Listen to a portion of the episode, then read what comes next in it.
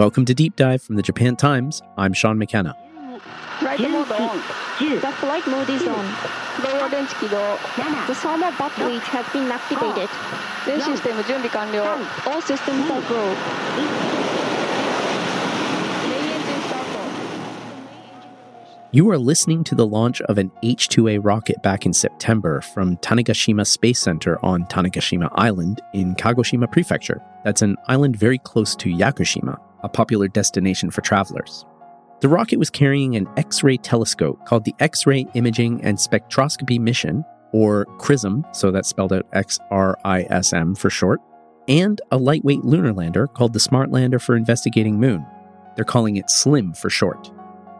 XRISM was put into orbit around Earth 13 minutes after launch, and SLIM went on a four month journey that eventually took it to the moon, where it soft landed successfully and gave Japan the distinction of being the fifth country in the world to land a craft on the moon after the United States, the former Soviet Union, China, and India. On today's show, we will talk to Japan Times science writer Tomoko Otake about the lunar landing, as well as Gabriel Dominguez, who will place the achievement in a broader geopolitical context. But first, watching it all go down in the early hours of January 20th was news editor Joel Tansey, who's going to tell us what it was like covering the night of the Slim landing.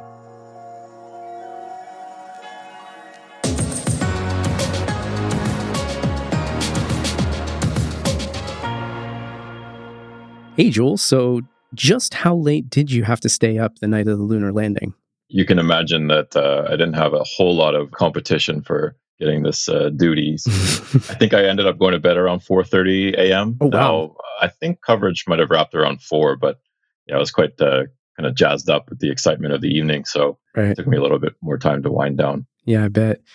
Well, why don't you start by telling us what the press conference was like to announce this historical achievement of Japan being the fifth country to land a craft on the moon? Like, when did it actually start?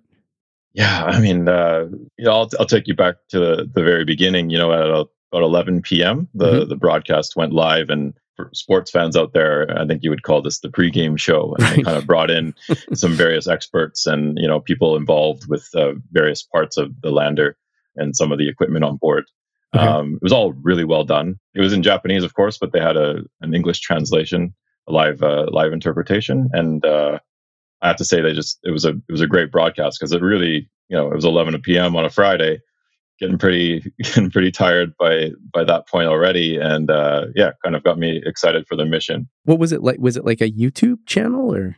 Yeah, so they live streamed it on on YouTube, Mhm. and it was I believe produced by by JAXA itself, the Japan Aerospace Exploration Agency. Okay. Where were they streaming from?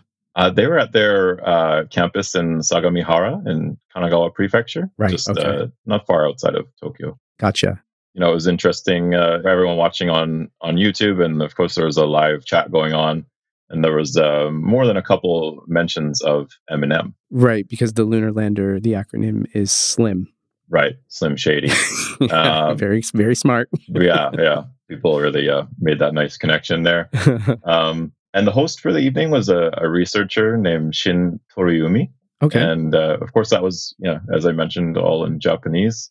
The translation was provided by Elizabeth Tasker, um, who actually wrote something in the Japan Times for us back in December in the kind of the build up towards this mission. Okay. And uh, yeah, she was just fantastic. Really, uh, really kind of set the tone for, you know, what was an exciting evening for um, for folks watching at home. Right. So Toriumi, he sat on a, an orange couch, and it was quite distinctive if you were watching the the stream. It was just kind of uh, interesting color, and uh, it really just kind of looked like he was hanging out in somebody's basement and uh, surrounded by you know lots of uh, models and posters of the moon. And again, the, the whole thing really it felt like the pregame show for the Super Bowl, and uh, I would say that the the game actually started at midnight. Okay. So, what kind of things did uh, Toriumi talk about? So I guess it was. I never got the chance to attend space camp, although I kind of wish I had. uh, You know, in retrospect, Mhm. but um, it was almost like being at some sort of uh, event like that, where you know he interviewed a lot of other researchers involved in the space program, and uh, one of the probes that uh, Slim was releasing was made in coordination with Tomy, Okay. and that's the uh, people might know that as a very famous toy company. And uh, so he interviewed, uh, you know, someone from the company who was involved in that. So, when the actual landing took place, what did you see? Did you actually see it land? Right. So, uh, unfortunately, there wasn't a, uh, a live video being fed back to Earth for us to watch. Um, but what they did present to us was uh, a lot of data. Uh, a lot of it, uh, you know, certainly didn't make sense to myself as kind of just a you know an armchair person sitting at home. Yeah, and then um, armchair cosmonaut. Armchair cosmonaut. I like that. And uh, there was a, also a graphic of the the lander kind of on its on its way to the moon, so you could kind of see where where it was in proximity to the lunar surface. Okay.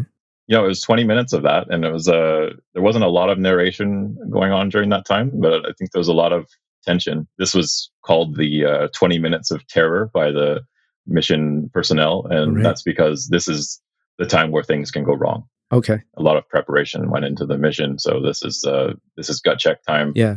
So then, you know, around 1220, JAXA said the SLIM had appeared to land on the moon, which is, you know, a monumental achievement in itself mm. for Japan, only the fifth country to do that. But they couldn't quite confirm it. It was a, a bit unusual uh, at that point where it appeared it had landed on the moon, but we can't quite confirm that. And around 12:30, they they said we were going to um, get back to you when we've confirmed the status of the lander. Right.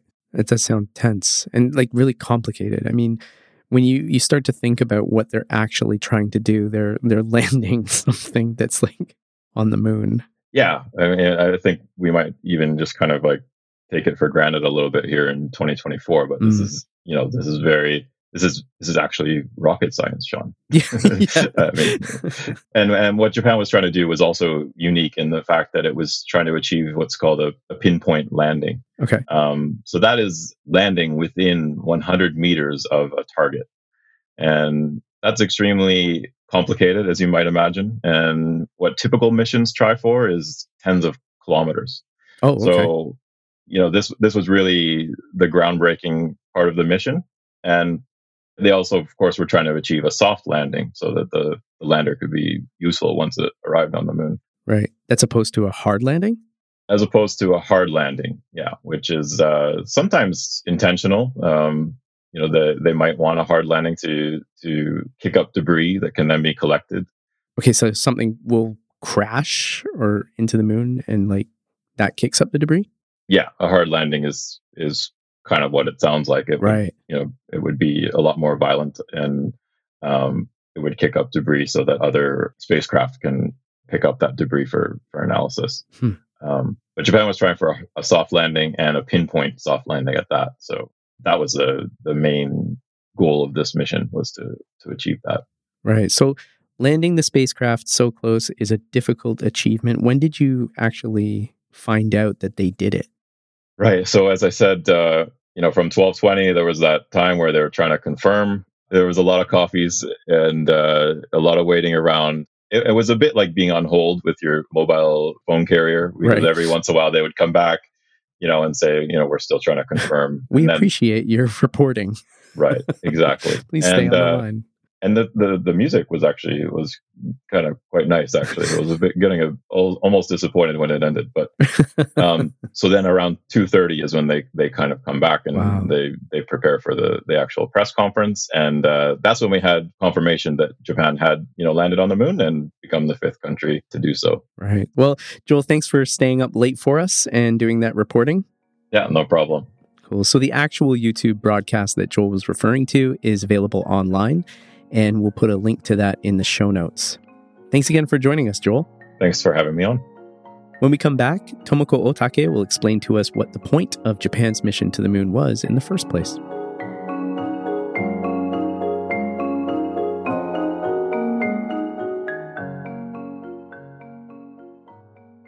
Tomoko, thanks for coming back to Deep Dive. I know you're busy. No problem. Thanks for having me. So we just spoke to Joel about staying up all night to watch the lunar landing. And from what I understand, you were watching it too, yeah? Yeah, all night. what was your overall impression of the event? I know you cover science and health, but what was it like kind of watching history unfold live, even if it was at two in the morning? It was pretty exciting, actually. Um, you don't get to cover something as historic as moon landing, And like Joel, I started watching the YouTube live broadcast on Friday night, Mm. And tension started rising during the 20 minutes of terror. Right. Joel mentioned that. That's right. So that was when the spacecraft had to clear a lot of hurdles as it made its final descent. And in those 20 minutes, anything could have gone wrong. Mm. So there was no turning back once the final descent began. Hmm. As a matter of fact, right before touchdown, one of the two engines got damaged and got lost. Right. And the craft ended up landing on the wrong position. Okay. But at that time, we didn't know what was going on. Right. The feed cut out and you had to wait for two hours. Is that right? Yeah, we were kept waiting for two hours. Yeah. And the press conference started around 2.30 a.m. Okay. And that was two hours after the touchdown. Right. But JAXA, which is Japan's space agency, um, confirmed that it soft landed on the moon. But they also announced that the solar power panels weren't working properly. Okay. And as I watched the press conference, I was pretty surprised how the three JAXA officials appeared. And they looked pretty glum. Okay. Uh, they weren't looking really happy. right. And almost like felt like their minds were elsewhere. yeah. JAXA has had kind of a few misses recently when it comes to their space program. Right. So they must have been really nervous about the success of the mission. Mm. And when one of the officials was asked by a reporter how many points he would give to the performance of the lander, he said 60 points, um, barely passing the test. And that kind of like raised the question of was it really a success? Right. He gave himself a C. That's right. Yeah, Yeah. it was pretty strict, I thought. Okay. But it was no wonder because the lander was relying on the battery and power was running low. And right during the news conference, they had decided to switch off the battery so they could save the power. Right. So things kind of looked a bit dark. Right.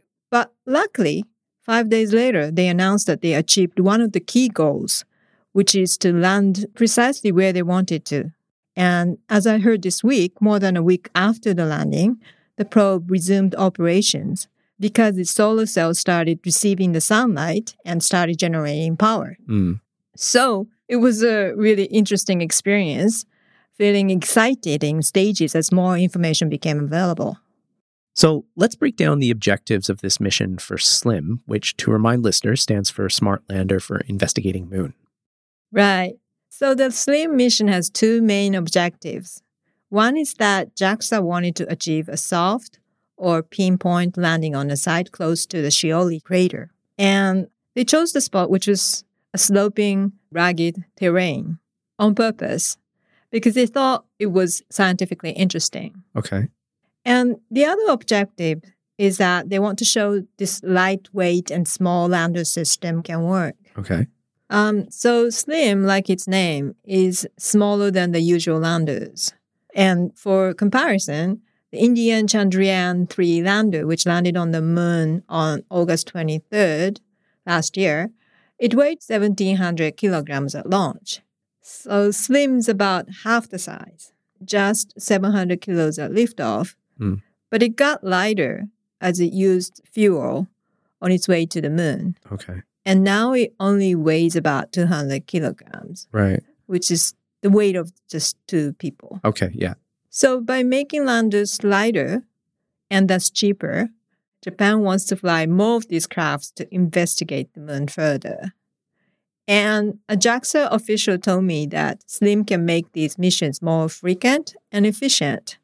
And that prepares us for future human missions to the moon. Okay. But the pinpoint landing is what's really important here.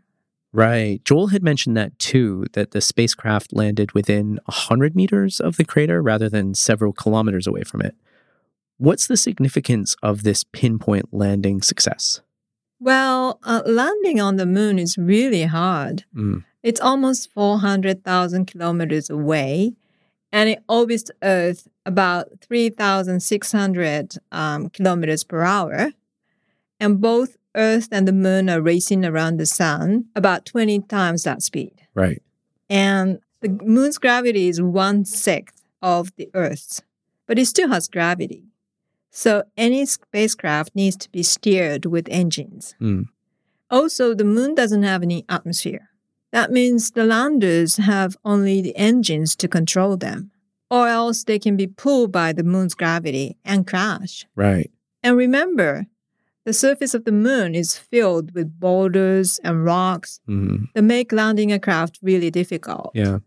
So until now, you had to just land wherever you could, not where you wanted. Right. Okay. And Slim was equipped with two technologies to try to make the landing stage more precise. One has been called the Smart Eyes. Okay. Smart eyes. Yes. So these are the cameras that capture images taken by the spacecraft as it flies over the moon and match them with high resolution maps made from JAXA's previous Kaguya mission and NASA's Lunar Reconnaissance Orbiter spacecraft. Mm. And I spoke to Kenichi Kushiki, who is the SLIM's uh, sub project manager at JAXA, and he said that the smart eyes give Slim real time position and velocity information that the spacecraft can use to locate the landing site very precisely. Mm. So this helps it land safely. Right. And the other technology is the two step landing technology, in which the spacecraft tilts forward from a vertical hovering position, lands on its main leg on the back, then tumbles forward further to land on its front legs before coming back down to find a stable position. Right. This one is kind of hard to describe, isn't it? Yeah. So it's coming down vertically and then at a certain height, uh, I don't know, maybe around 50 meters or something, even lower, I even think. Even lower. Okay. Yeah. It starts to tilt Yeah. um, at a 45 degree angle. And you want to kind of land it on the back leg.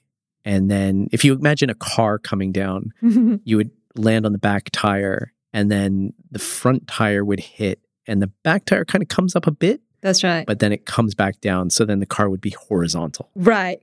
It's kind of like falling on purpose. okay So this technology is to help it land on the slope of the Shioli crater, which is at a six or seven degrees angle. So all these technologies the smart eyes and the two-step landing technology kind of help the greater space travel community with allowing craft to land wherever they choose right Right. Even on rugged terrain. even on rugged terrain okay and unfortunately this didn't go perfectly to plan correct Not quite. okay so the mission was a success and Japan managed the pinpoint landing. But like I said, the craft seemed to get turned the wrong way when landing, which means the two step uh, sequence uh, didn't work either. okay because they didn't land as hoped. Um, and because of that, uh, the solar panels it was using to power the battery were directed away from the sun. right and so that's why they had to end up turning on this other battery That's right. Well, they didn't know what was going on, right? They just knew that the solar panels weren't working. okay And so it's kind of like maybe you suddenly panic when you see your phone at 12% or something. Yeah, okay, I know that feeling. yeah. But then just on Sunday or Monday, okay. uh, JAXA reported that the panels were able to catch some sunlight and lunar observation has resumed. Have we on Earth been able to see anything so far? Yeah, already we've been getting some images from the lander and the rovers that went with it. Mhm. So they show the spacecraft kind of upside down on the surface. Because of the problems they had landing. Exactly. And it's surrounded by rocks that JAXA have been naming after dogs. Okay. So there we can see this rock landmark on the Shioli crater called Shiba Inu. There's one called Akita Inu and one called Bulldog and so on. Okay, very cute. so, Japan, like we said, has had a few misses in its space journeys up till now. What kind of impact does this success have on the space industry in Japan as a whole? Well, I think it's definitely going to spark more interest Mhm. um, among the ordinary people and also among businesses in Japan. Right. Um, one thing that really created a buzz this time around was this like a rover called SORA-Q. Okay. So this toy company called Tomy has this toy out and they started selling like a tennis ball like rover, which is exactly like the rover that they put out on the moon. Okay. actually, my husband is a, a toy collector, Okay. and so he bought this toy. Oh, right. Yeah. And um, even though it's a toy, it's designed exactly like the actual rover released on the moon. Uh-huh. And it splits into like a two wheel machine Uh-huh. and it kind of like walks and moves. And you can use a smartphone to control it. Right. And take And pictures of your kitchen or. yeah, yeah. I mean, not as exciting as the lunar surface, but uh, yeah. And there's also this very simple video game online that people can play to get a better understanding of the mission. Right. I actually spent the weekend playing that game. Yeah, isn't it fun? it was funner than I thought it would be. yeah, yeah. And more informative. I think I really could understand the challenges they had in the two point landing technology. Um, and just kind of the overall mission on its own. It was it was a really good way to present it, and it was done in Japanese and English. That's right. I think JAXA did a really good job on this one. Hmm. And so, like, I think a lot of people are really interested in the moon landing uh, missions and space in general. Okay, so those are small steps. What about the uh, giant leap here?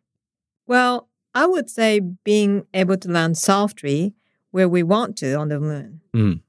That will help us in the quest to establish stations on the moon. Mm. And a lot of this is done in service to the US Artemis program, which aims to establish a base on the moon to assist future mission to Mars. Okay. So not only missions to Mars, but we could also gather resources from the moon and send them back to Earth. Mm. And there's a lot of talk about this one resource in particular. It's called helium 3. Okay.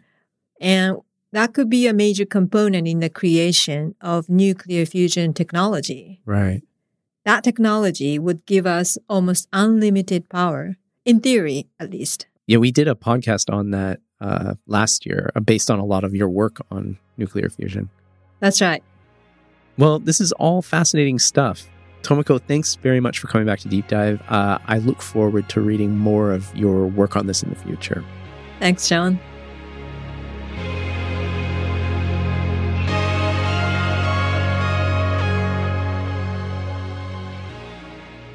Hey, Gabriel. hey, Sean. Live long and prosper. Indeed. Um, so we've been talking to our colleagues uh, Joel Tansey and Tomoko Otake about Japan's recent moon landing. And Right. as interesting as it is from a scientific point of view, or even the point of view of humanity and its achievements, I found an article of yours titled Geopolitics in Space Why Great Powers Are Scrambling for the Moon. Uh, that, that's right. Yes. I mean, politics is getting into everything these days. Yeah. Well, why don't you explain to us the premise of the article? Well, so let's go back a little bit. The original space race was not entirely driven by science. Uh, as you might remember, it took place during the Cold War between the US and the Soviet Union. Hmm. And the idea behind it was that if one of these countries could get its people on the moon, then that would somehow show the effectiveness of the respective ideologies, meaning capitalism versus communism. Hmm. Um, the thing is that once we got past that, uh, there wasn't too much we could find out about the moon. I mean, science has come a long way in the past five to six decades. So now we see the moon in a very different light, namely as a potential launch platform for interplanetary travel or deep space exploration. But more immediately, countries are seeing it as a source of critical resources. So, what kind of resources are we talking about? Um, one of them is water ice, which would be crucial for any attempt to maintain a, a manned presence on the moon. Hmm. Water ice is possibly present at the moon's poles, uh, specifically in, the, in its uh, southern pole. Uh, and in addition to to being critical for life, this water could be separated into oxygen and hydrogen and used for fuel, which could uh, eventually just you know fuel a, a spacecraft on the moon before heading somewhere else, like Mars, for instance. Hmm. Uh, this is important because uh, the moon has about a sixth of the Earth's gravity. That means that lunar launches would require something like 22 times less energy than launching from Earth, Hmm. and this would make the, the moon an ideal pit stop for these type of deep deep space missions. Hmm. Um, another important resource that scientists are pointing to is helium three. So this element is scarce on Earth, but thought to be more abundant on the moon. and it's considered to be a potential fuel for uh, future fusion reactors. Uh, this is key as it would allow the moon to serve, say, as, as a spaceport or as a logistics hub uh, for for uh, uh, not only the the potential base camp there, but also future explorations and other missions. Are there any like minerals? Um, well, yes, there are believed to be trillions of dollars worth of metals and minerals, including rare earths. So this is this is where, where we get into to the to the important part. Plans are being drawn up uh, to mine and extract these key minerals from the moon. This means that this fight over resources, uh, not only just helium three, but also trillions of dollars worth of minerals, uh, is already playing a role in, in this new space race. It's basically it's like saying that fighting over resources is once again the main driver of geopolitical competition, not here on Earth, but also on the moon. And if you take a look at what happened now with the Japan uh, uh, lunar moonshot, this precise landing technology that was demonstrated by JAXA, that is key because it enables countries and, and in the future also potentially private companies to land exactly where they need to, uh, not only to uh, resupply missions, but also to extract resources. Right. And then instead of being between the United States and the Soviet Union, this time the race would be. Uh, be- between the U.S. and its partners, uh, Japan being one of them, and uh, on the other hand, uh, China and Russia. Mm. but I think that this time is different. The, the, the space race is different from the point of view that it's more than than just about prestige and ideology. There are concrete deliverables. Um, if you consider the potential military, economic, and strategic advantages of utilizing the moon, then you can see why the stakes are so high in terms of securing prime real estate on the moon. Um, this is also why a large number of countries and private companies have already launched lunar missions and are planning to launch many more in the coming decades. Mm. Uh, I mean, we're not talking just about uh, Japan, but there's also India, there's also China, there's the US, there's Russia, there's Israel. Uh, South Korea is also having a space program. Mm. Um, and it's also worth pointing out that uh, there are also non governmental entities involved in this. We have, for instance, SpaceX, which is run by Elon Musk, and Blue Origin, which is run by uh, Jeff Bezos. So I'm talking about the two billionaires here. Mm. Wasn't there a treaty saying that single nations can't own a part of the moon, though? Uh, you're, you're correct, Sean. So back in 1967, the, the United Nations established uh, the so called Outer Space Treaty, which says that no nation can have sovereignty over the moon or any celestial body. However, the treaty is vague, especially when it comes to resource exploitation and as you know, countries are sometimes uh, known to ignore or find loopholes to reinterpret treaties, especially when key interests are at stake. Mm. Uh, moreover, this specific treaty doesn't explicitly address the rights of individuals or private entities. Um, for this reason, in 2015, um, then President Barack Obama signed a law that supported the right to own whatever you extract from the moon or asteroids, for instance. Mm. And a few dozen other countries have already adopted similar laws. So essentially, what it means is that you can't own the moon, but you can own what you can find there. Mm. And you can possibly also secure the best spot to extract those resources. Um, and this is why so many countries are essentially just racing to secure that pole position. So you can just walk into someone's camp and possibly take what they found if you start digging? Uh, well, that's a gray zone there. Um, but uh, it's it's almost certain that companies and states that have invested billions of dollars into securing uh, prime real estate on the moon uh, and then use that to extract lunar resources would not be willing to give those uh, away. Mm. Um, my personal view is that given the lack of uh, international consensus, uh, there's still many unknowns out there. And uh, but overall, I would be very surprised if we don't see similar arrangements to those that we have on Earth. After all, this is very much earthly geopolitics. Uh, the only difference here is that it's just being played out on the moon. Hmm. So, Japan has signed up with the US and supports the Artemis program. And this latest mission with the pinpoint landing achievement is said to help the Artemis program directly, right? Can you tell us a little bit about the Artemis program?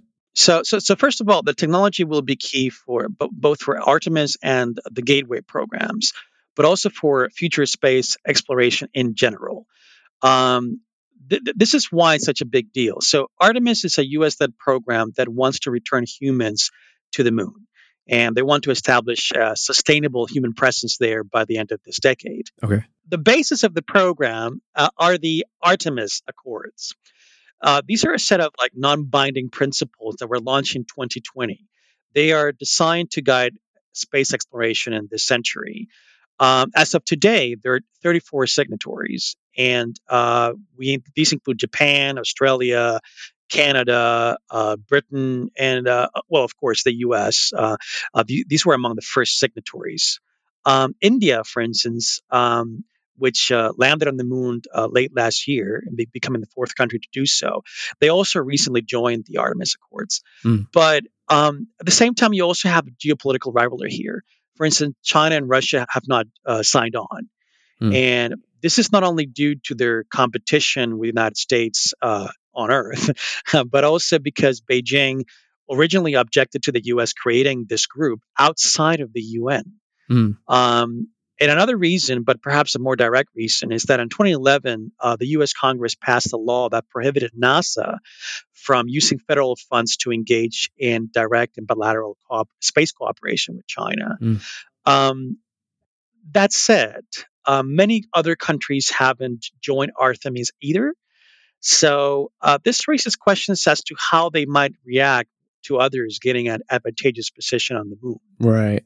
So, as a consequence of all of this, it is possible that Beijing and Moscow just come up with their own principles uh, on space exploration and resource extraction, and that those regulations then could challenge the principles underpinning the Artemis Accords.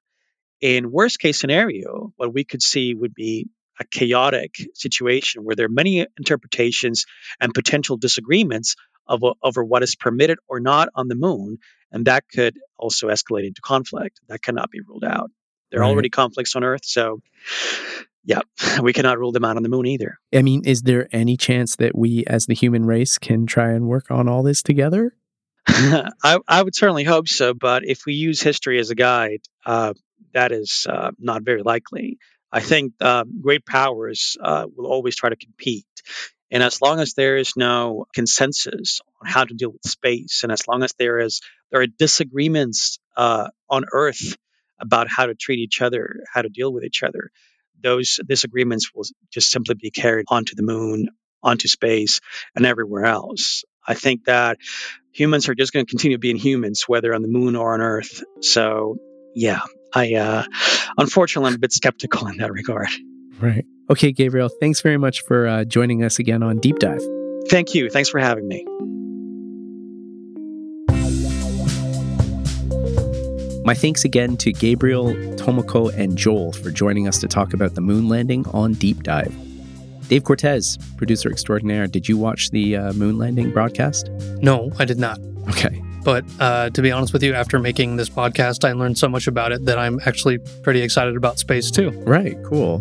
Well, you know, a little piece of trivia that I couldn't work into any of the chats. Uh, so, in Greek mythology, Artemis, the namesake of the Artemis program, is the goddess of wild animals, the hunt, childbirth, and chastity and she was the twin sister of Apollo, oh. who provided the name for the U.S. space program that originally brought astronauts to the moon in 1969. That was 55 years ago this year. Oh, that's pretty cool trivia. I'm going to whip that out next time I can at a dinner party or something. Yeah, it, hey, if we are not providers of dinner party topics, then what are we? Elsewhere in the news, February 1st marks one month since the powerful New Year's Day earthquake that hit central Japan. The magnitude 7.6 quake struck the Noto Peninsula particularly hard, leaving at least 238 people dead and close to 10,000 people remain in evacuation shelters.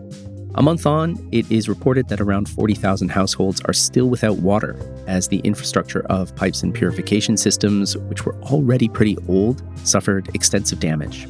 The situation is better on the electricity front, though not all the way back to normal.